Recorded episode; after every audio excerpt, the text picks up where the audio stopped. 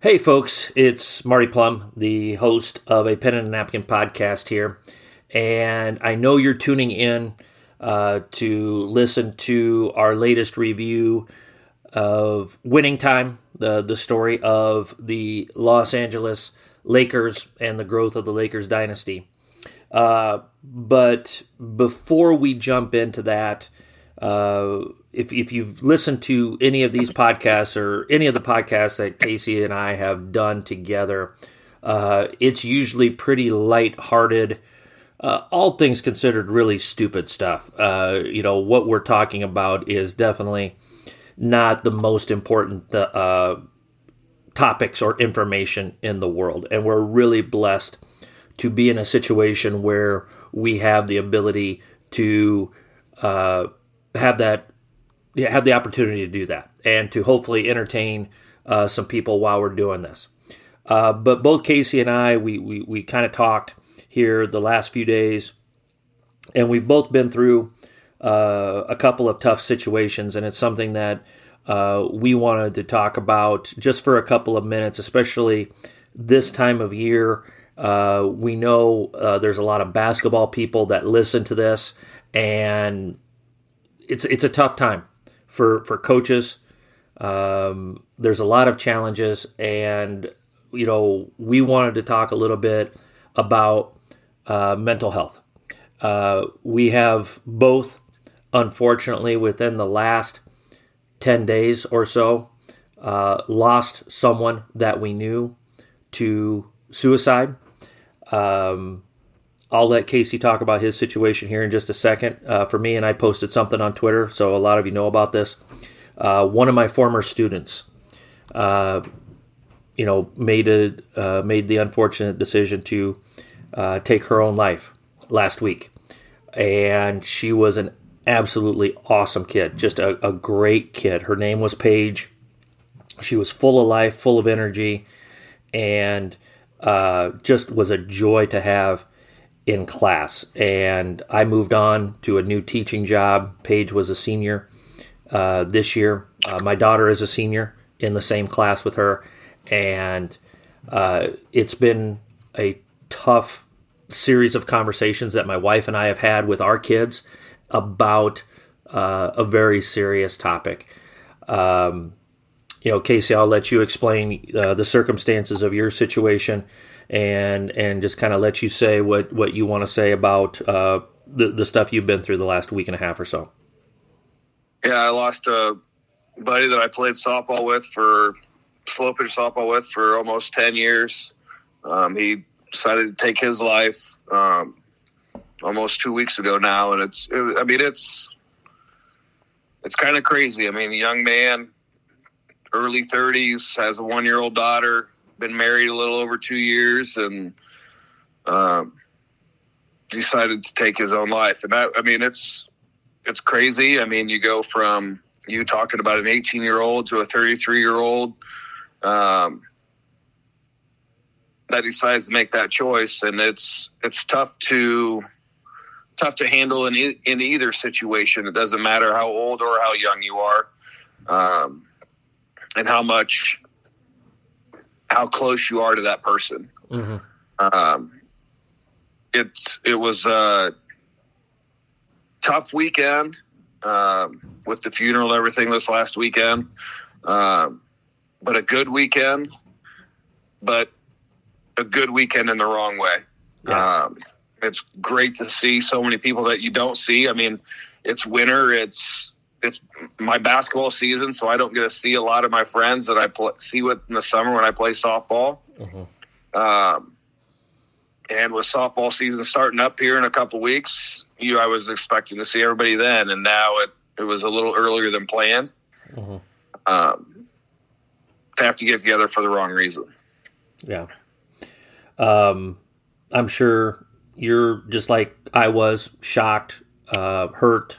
Um, putting yourselves in the shoes of the family and you know all of those affected his wife um, his extended family uh, i don't know his personal situation you know if his parents are still alive so forth and so on but uh, i know it was really difficult at the wake the other night uh, my, i took my daughter and I wanted to talk to her parents for just a few seconds. I mean, literally, it was it was 30 seconds apiece to each one of the parents, but I felt better about it. Uh, and I know I was just a, a face in the crowd of literally thousands of people. I think that came through there. Um, so, you know, that's kind of the hardest part is the ripple effects of these type of events, in my in my opinion. Yeah, I mean, I think just reaching out and talking to them, um, to family members or anybody is tough because they're putting on. I mean, it's tough either way, but they're putting on a happy face or trying to put on an emotional good face right now mm-hmm. um, to try to get through it. And they're going to get these first week or two for both families are going to be okay because they're going to have a lot of people around them, a lot of people family wise together with them. The toughest thing, um, I think, for both the families, it will be in three weeks, a month, yes.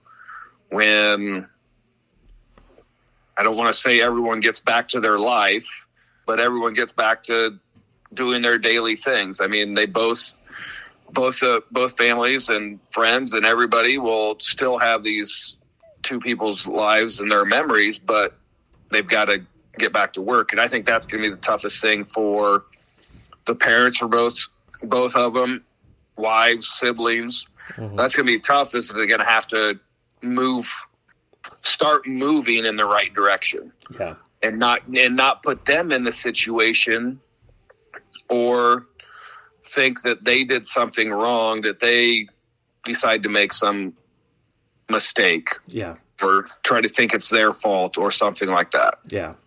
It's it's uh, I went through it when my mom passed away, and and I've always called it the deafening silence, uh, because everybody else has moved on with their life. Uh, or they're not moving on. They they know that you're going through stuff, but they've kind of gotten back to their life for the most part, yeah. and and you're dealing with this this uh, crater, uh, this meteorite that has just destroyed your life. And and I agree with you that uh, you know three weeks from now, this is this is when the really really hard stuff kicks in for for the respective families that we're talking about. So, um, you know, coaches, you know, Casey and I have talked about it. We've we've both done this job for a long time. Our our mental health is uh, is fragile. It is important. It is important that we take care of ourselves.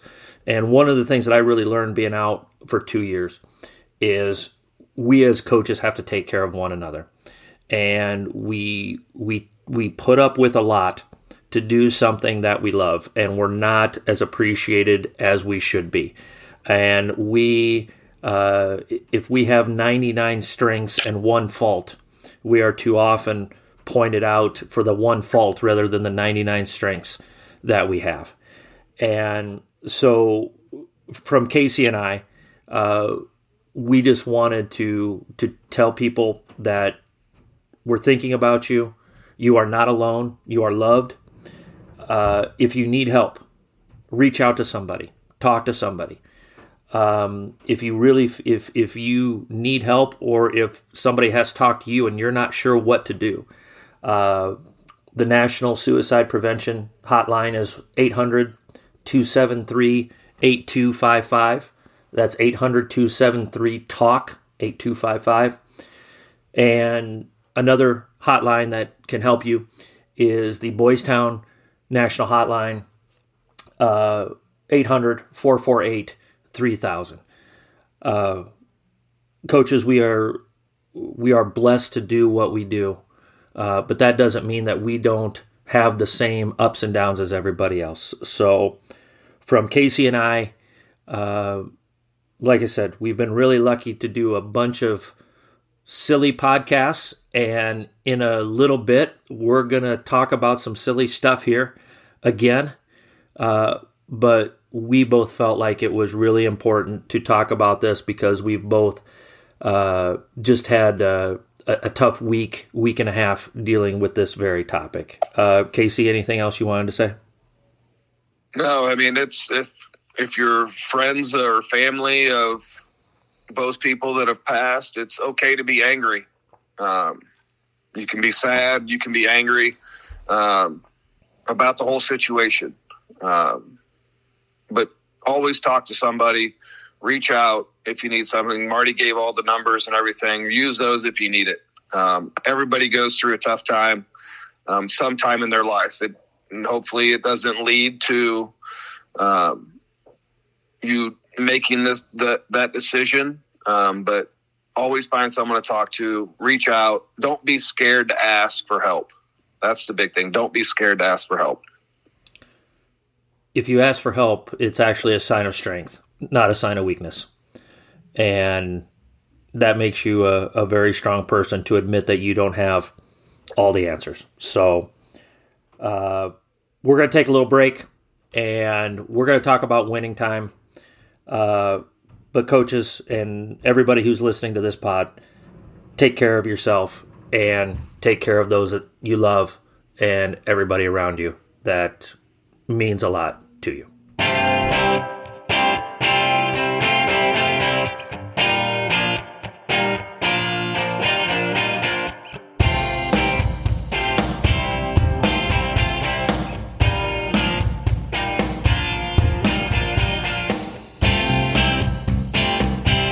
Morning, good afternoon, good evening. This is Marty Plum, and I am the host of a Pen and a Napkin podcast. Welcome to episode number five of Winning Time, the story of the building of the dynasty of the Los Angeles Lakers. This episode, episode number five, was called, or is called, Pieces of a Man.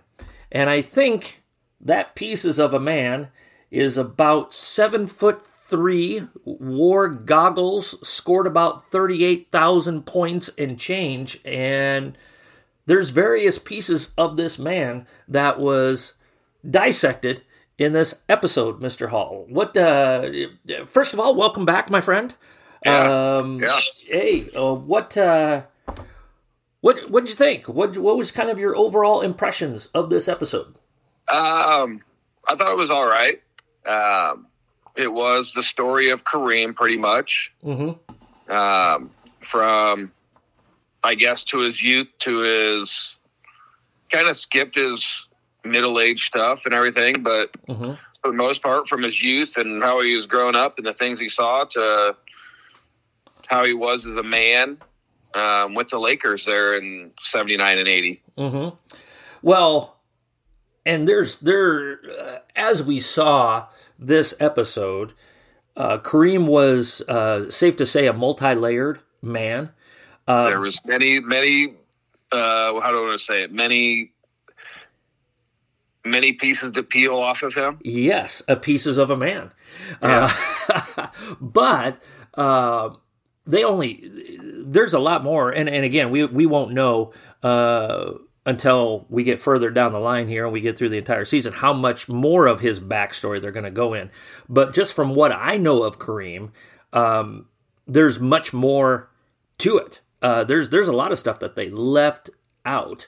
Um, let's do this because we uh, we did talk a little bit before we started taping this portion of it. We just kind of said, you know, this is essentially the Kareem episode. Wouldn't you agree, Case? Oh yeah, by far. Yeah, yeah. So we're going to spend a lot of time, and and again, uh, it's hard to believe that the guy who is the all-time leading scorer in NBA history is now, in many ways, kind of an underrated player in the history of the game. But he is kind of, if you if you think about it, I mean, we, we talk about Magic, we talk about Bird because of their great rivalry. We talk about Wilton Russell. We talk about Jordan because he's Jordan and he won six championships. Uh, you know, LeBron. Uh, and so, but but Kareem, in in a lot of ways, has kind of gotten lost in the shuffle of things. And I and I and I think that that's kind of one place we could start at is is is his place in the game and um, just his his importance to the history of the game. How about we start there, Mr. Hall? Does that sound all right? Yeah. Okay. Yeah, I think I think you're right. Um, and the late '70s and even before that, when he had his runs with uh, Bucks um, and his early time with the Lakers as well, um, basketball was kind of on the back burner. Absolutely. Yep. Um, and I think I don't know if I heard it like after the show when they do the Rick Fox thing and he talks to one of the producers, or if I heard it somewhere else, and maybe you and I have already talked about this, but that late the we'll find out as we go, and everyone knows that Lakers and Celtics played in the championship or whatever. Mm-hmm. Uh, that was the very last non-live NBA finals. Yeah, yeah, right. I'm pretty right sure I heard that, and I don't know if I was talking to you about that or somebody else, or I heard it on TV, mm-hmm. and I kind of forgot about that because you always think they're all live. Yeah. So I think that's one big thing that everyone forgets about Kareem is no one really saw him play. Yeah, unless or, you saw a rebroadcast, or I mean, in the NBA, I mean, everyone mm-hmm. knew what he did at UCLA with John Wooden and everything. Yeah, but you, you think Magic and Bird they came to life when it started to becoming not being on TV more and mm-hmm. more, and then you got Jordan, and then you got Isiah, and then you keep going through all the big names. Yep. Yep. They they kind of got more publicized then. I think that's one thing also with Kareem, but I think another thing with that is on Kareem is he was a very secretive man or hidden man. He didn't want to be out in the public as much. Yeah.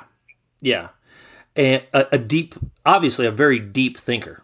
Um, yeah. you know, um, you know, I'm going to backtrack a little bit on what you were saying, and I agree with you. Uh, people didn't see him play, even though he was by far and away the best player in the NBA in the 1970s. Even and he's in Los Angeles. He's in the second biggest market in the in the country. But as we've learned through four episodes and now the fifth one where we spent more time with Kareem in this episode than all the other four episodes combined. And now you kind of see the how that made sense in the in the what the the story arc that they were building for the show. Yeah. Uh, but Kareem was obviously not a telegenic personality, um, to say the least. I mean, you know, he came out and in, in, a movie that you and I grew up with, with Airplane. I mean, you know, he's hilarious in, in Airplane. And what made him hilarious was he's completely opposite of the person that he really was. He's playing this character that's just completely different than who he than who he truly is. And and he did an awesome part and he and he had those aspects of his personality. He just didn't want to show it to anybody because he was so he was so guarded for for all the things, not only all the things that he went through as a youth being a an African American man during the 1960s, but also being a 7 foot 2 African American man in the 1960s, being the most recruited player in the country during all of the the civil rights uh, tumult that that that happened in the 60s, right. and and uh, you know, so he had his guard up the entire time. Uh, he was in some ways kind of LeBron before LeBron. He was the most hyped basketball player uh, since Wilt Chamberlain and since since he was in high school, you know, you're you got to go again. Jordan was never hyped like that as a high school player. I mean, you know, you, you, probably have to jump all the way to LeBron to have a high school player that was hyped the same way that Lou Alcindor was. And yeah. so I, am sure he had people grabbing at him, pulling at him, yank, uh, you know, just wanting a piece of him, a piece of the man. Back to the to, to the theme of the show, and mm-hmm. he's actually this really really smart guy who was uh, wary of everyone around him. And and so when the league tried to build itself around its best player, his the best player, no pun intended here, didn't want to play ball with the league because he felt like he was being taken advantage of, just like everybody else had tried to take advantage of him for his entire life. Yeah. Yep and he and he and he did a great job of kind of segregating. I don't want to say I guess segregating or getting him away, getting himself away from all that. Mm-hmm. Um, so it was. I mean, it was very interesting to kind of see how he carried himself on and off the court. Yeah. Uh, just the way he dealt with people um, in general, even his girlfriend or wife. I think it was uh, his. I think that was his second wife. Was I, that? I, yeah, yeah. He had divorced his first wife after they left Milwaukee, I believe, or something like that, if I remember correctly. So, um, just to see how he carried himself through all that was very interesting. Mm-hmm. Mm-hmm. Well, and there's there's this obviously uh, he made the decision to convert to Islam at a time where Islam was. I mean, you know, it was associated with Malcolm X and Elijah Muhammad and these radical, you know, in America, the Nation of Islam and that type of stuff. Um, he then ends up in Milwaukee, um, and and he forced his way to Los Angeles. You know, that's the you know the history of it. But you know, some things that that aren't as well known about Kareem. Number one, he uh, his house. Uh, I don't know if you noticed this subtle uh, background thing with Kareem uh, Casey, but he's always listening to jazz music, Yeah. and, and he's a big music fan. And his house uh, burnt down, and he had this massive collection of jazz records, like literally thousands of jazz records that were lost as a result of this house fire. And there was another thing where uh, it was like 1970, it was in the 70s. Um, and, and I'm probably going to get the a little bit of the uh, inaccuracy of this uh, here, but I know he was associated with a group of Muslims in Washington, I believe it was, and there uh, he was spending time with them on and off and visiting this this this place, this residence in Washington, and at some point there was a a, a murder or a, uh, a mass murder of two, three, four people. I forget the exact number of these uh, folks that Kareem spent a lot of time with socially. And if he had been in the wrong place at the wrong time, he may have been a victim with those people as well. And I believe today we would kind of call it a hate crime, uh, essentially. Um, and, and so you, and those are things, like I said, this wasn't in the episode. Uh, let alone all the other things that we've seen within the show that Kareem has put his guard up about. And they went really into depth with that in this episode as well. So, uh, a, a very complicated human being, without a doubt. Yes, yes. Yeah. There was many pieces, as we say, many pieces of a man, Uh huh. for ins and outs, off the floor, outside, from family life to just his life as an adult in general. Mm-hmm. Um, but he's kind of made a little bit of a renaissance in the public eye. Um, he's done a lot of writing. He's done some stuff. He was in the. Did you see he was in the news yesterday? I want to say for criticizing LeBron and some Yeah, of LeBron's I actions. saw, saw that interview on Sunday. yeah, what was all into? It? I didn't see the interview. What did it? What did it say? Um, it just talked about how well they brought it up how LeBron's going to pass him in scoring. Um, here coming up, well, he would have, I guess, if he would have played. If LeBron plays any games the rest of the year, so he's close to passing him in total points, and he just kind of they were talking about it, and then he said how much LeBron's done for the game, but then he kind of backtracked and said that he also has hurt the game some. So hmm it, it was it was kind of interesting because um, he kind of talked out both sides of his mouth a little bit. Yeah, yeah. Well, and and I think um, you know, as you know, again, we have the the hindsight of forty years, but Magic has made almost a bill. You know, I mean, he's he's he's a he's worth hundreds of millions of dollars from his business interests and stuff like that. He owns how many movie theaters and all this other stuff, and. Kareem, at one point later in his career, and I thought it was interesting. He was talking about his portfolio in the recession of the late 70s and how he was going to retire after the 79 80 season.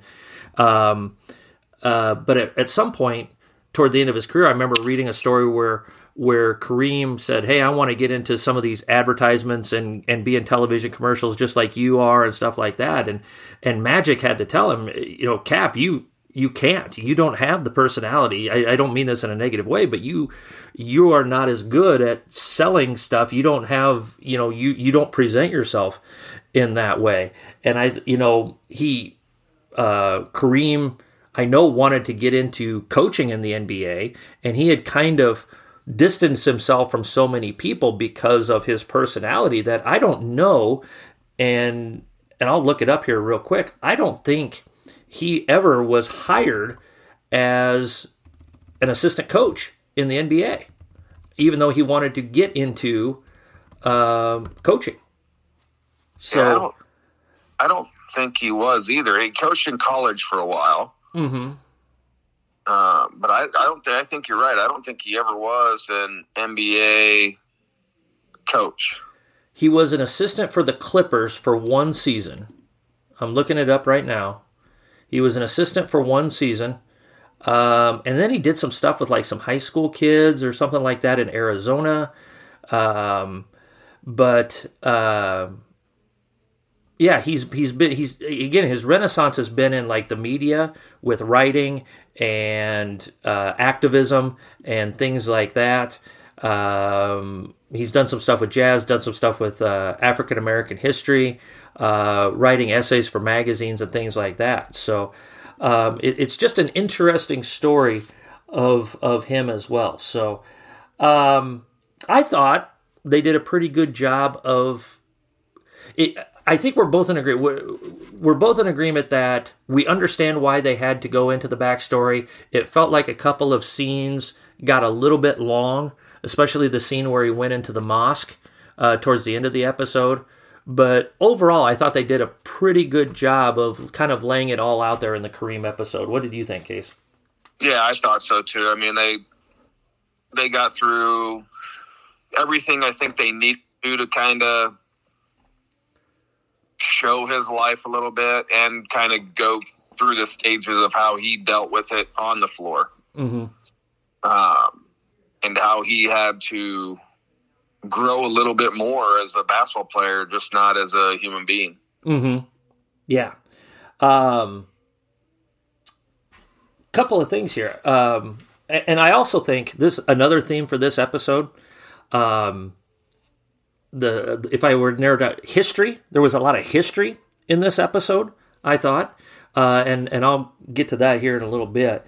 Uh, but um, one of the and, and we're going to stay with Kareem here for a little while longer. I apologize, but uh, Kareem boycotting the Olympics in 1968. I had forgotten that he boycotted the Olympics in 1968. I, I had as well. Mm-hmm. I I kind of forgot that he had done that because man, he would have. What did he say? He won so many titles, so many national titles, and should have had should have an Olympic medal. Yeah, yeah. He kind of laid it on Magic in the training room there, like you think you're big stuff, but take a look what I've done here, young fella. So Yeah, So I that got me to thinking, and I went back and I like, well, if Kareem didn't play on the 1968 Olympic team because that's the year he would have been eligible was 68, yep. then who did play on the Olympic team?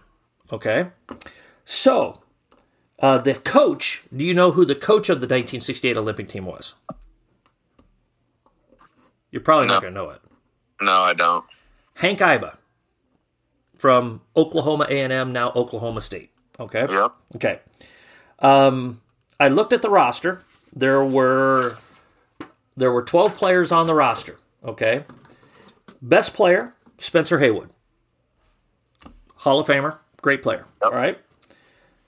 Their second and third best players were JoJo White out of, I believe, Kansas. He played at Kansas, then he played with the Celtics for about a decade or so Yep. and Charlie Scott, who played at North Carolina, broke the color barrier in the ACC, Dean Smith's first uh, African American recruit.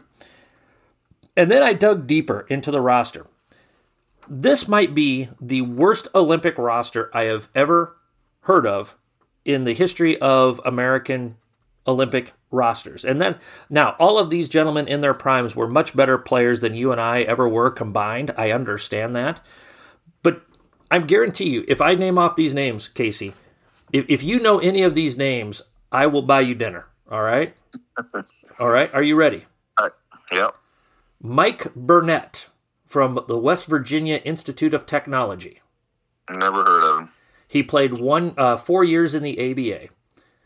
John Clawson, a six-four forward from the University of Michigan. Heard of him? Nope. Nope. Played in the ABA for one year. Don Dee, a six-eight forward from St. Mary's of the Plains. Okay. Played in the ABA for one year. Okay. Calvin Fowler was playing for a semi pro team, the Akron Wingers or something like that.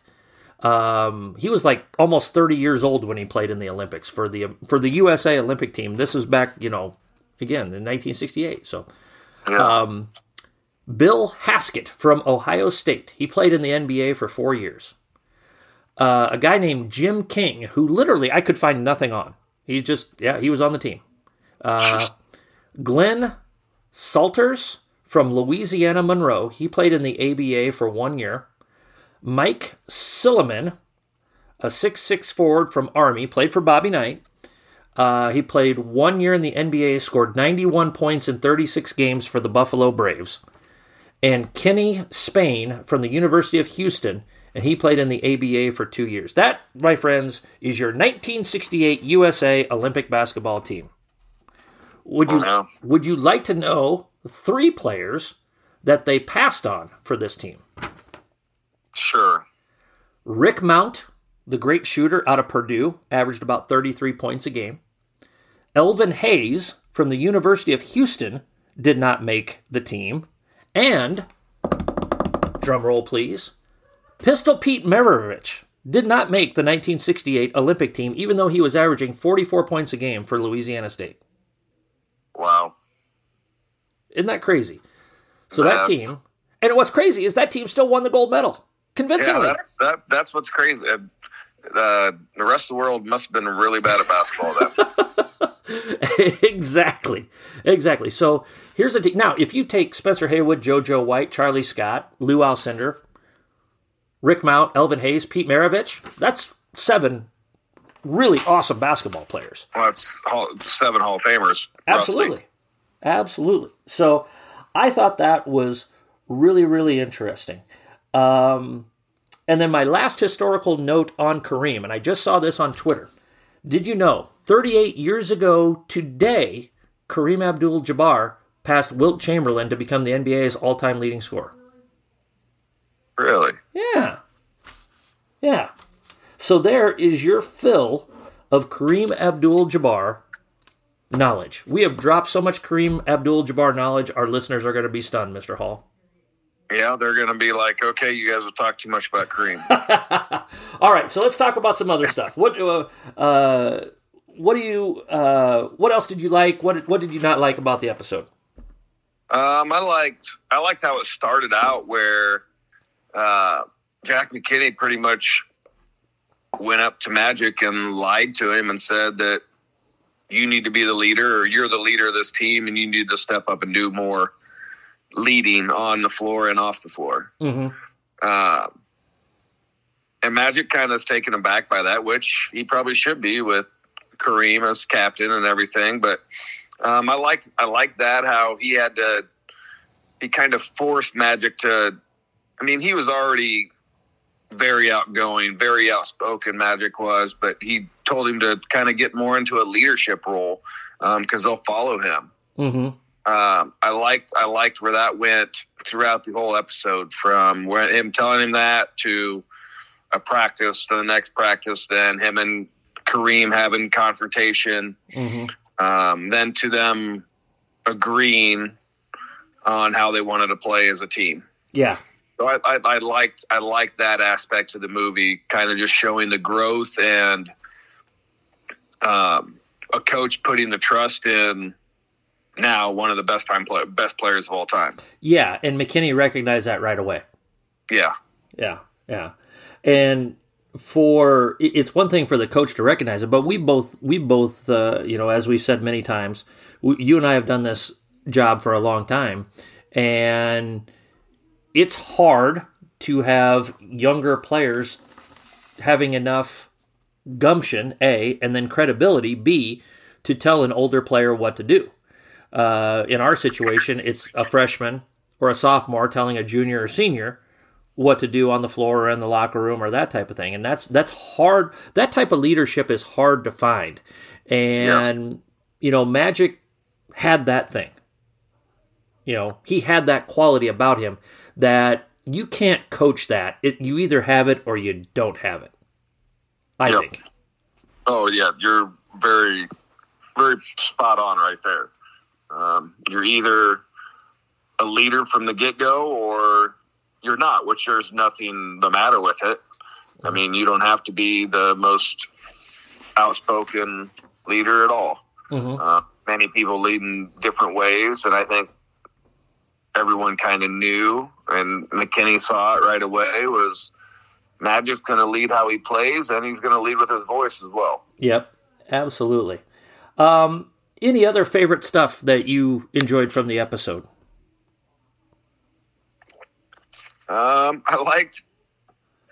I mean, I know they had to show it, just the change of the forum and how Jerry Buss wanted everything to be, um, but I just he just he gets me every time because he's so he's so happy for a second, like, oh, this is going great, and then all of a sudden it's like a pin dropped and he just loses it. Mm-hmm. Um, from when they had the forum bar opening up to the dancer stuff, like he just it was perfect, and then all of a sudden, next thing you know, like he's lighting his daughter up or assistants up Mm-hmm. lighting Frank up as bank manager, bank guy. Yeah, I'm starting to like Frank. He's he's Yeah. pretty funny.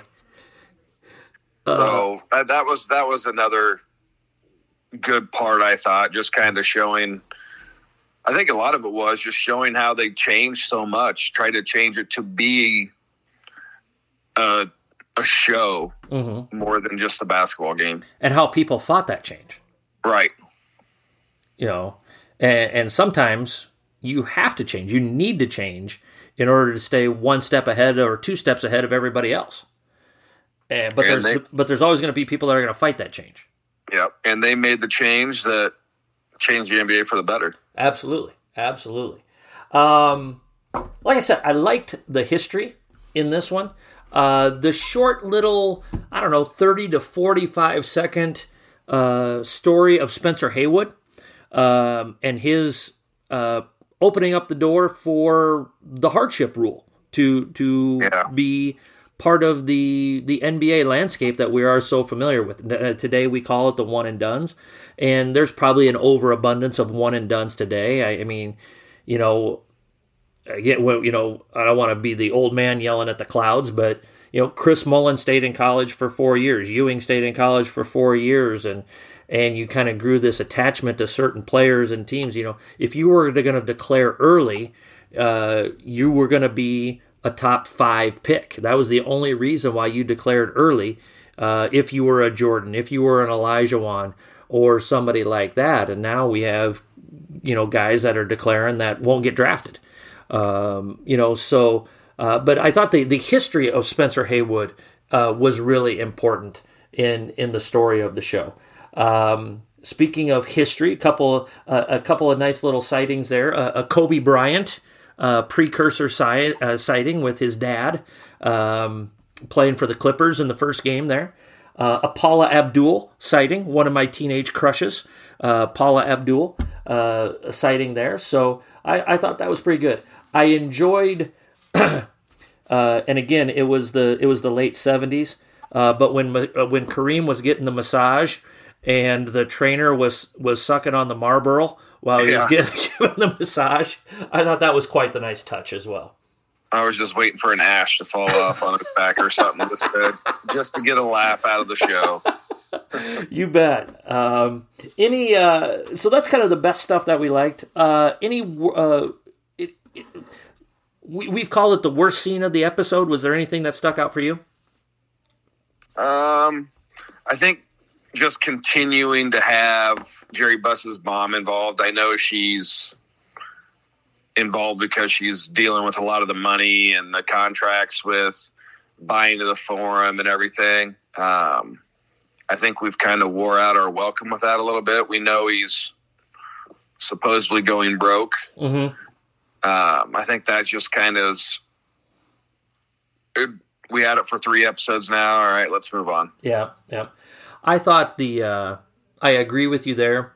Um, I also, again, I kind of I said this earlier. I thought the mosque scene at the end. I understand uh, why you had the layers to it and, and why it was why it was part of it, and I, I just thought that was a little bit long, but that's that's a nitpick, um, not a, not a huge deal. Um, I didn't. Um, I thought the the Jerry Buss kind of like said, you know, kind of going over the top on the, you know, he's worried about the the bar.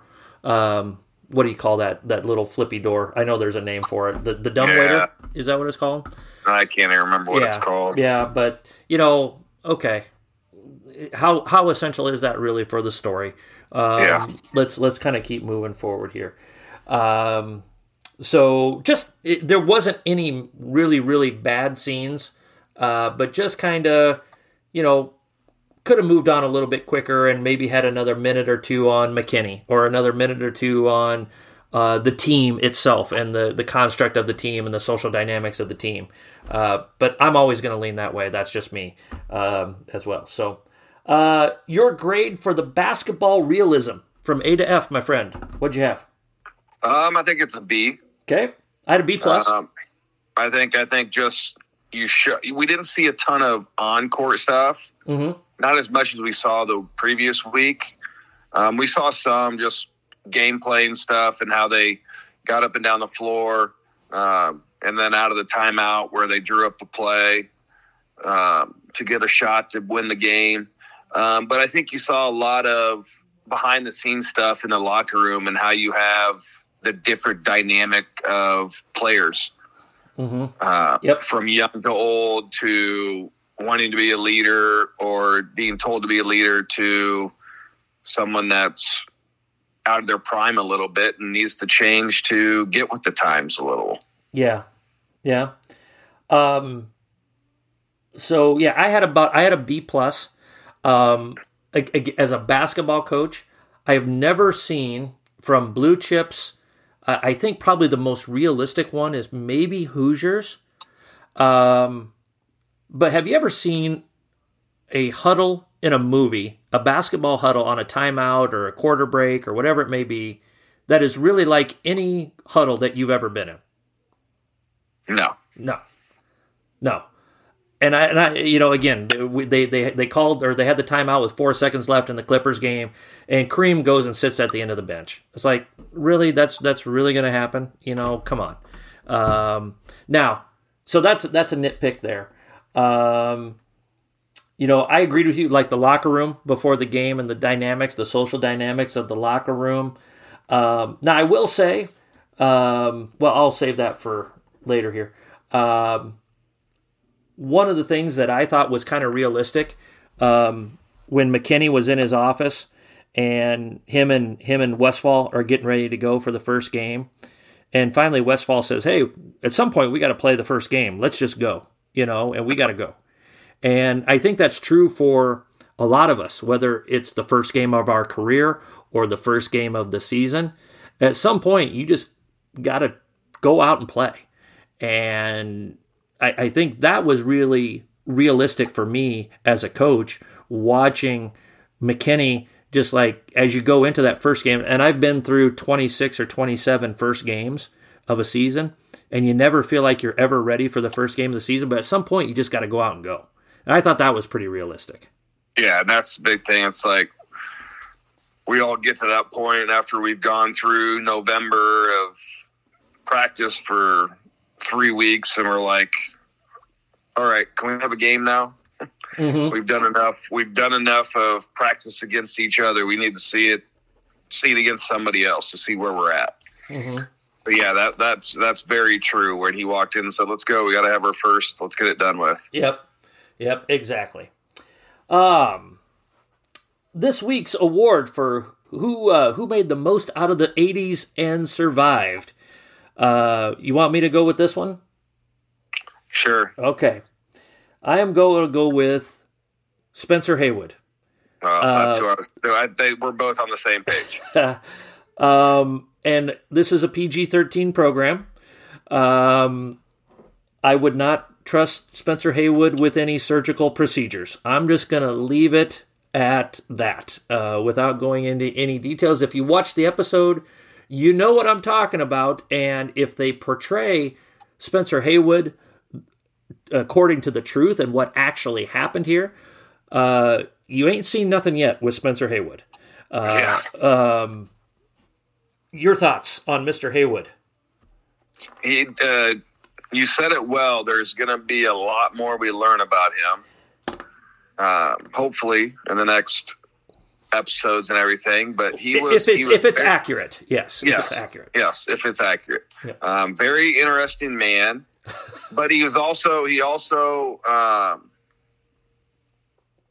was very in, intuitive, I guess you could say, and they're very conscious of what was happening around him and saw the changes that Kareem needed to make to help the Mm-hmm. basketball team out. Mm-hmm. Uh, but he was very flamboyant as well, I guess you could say. Yeah, and I thought it was it was a, an extremely tiny detail, uh, but the scene where uh, Haywood goes and visits Kareem at his house, and they're walking in his garden area or whatever, overlooking L.A.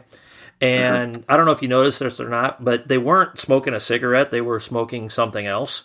Yeah, Um, but Kareem has had trouble his entire life with migraine headaches, and he believes that that helps with the symptoms and preventing him from having migraines. And I thought that was just this tiny little detail that, unless you're really paying attention, you don't really notice that. And if you notice that, some people may just assume, well, he's just smoking that because he's just because, but he actually Right. had a medicinal reason for doing that. right. Yeah. But yeah, and we'll then if they if the story is true, we'll find out more about Spencer Haywood and his Social life. social life and the things he enjoyed outside of basketball. Yes. Yes. So uh, we'll see how they how the uh, producers choose to uh, portray that. But Spencer Haywood uh, breaks into this column this week here. Uh, the who who made the most out of the '80s and survived the award winner this week, Mr. Spencer Haywood. So, Casey, what coaching point or concept are you going to steal from this episode?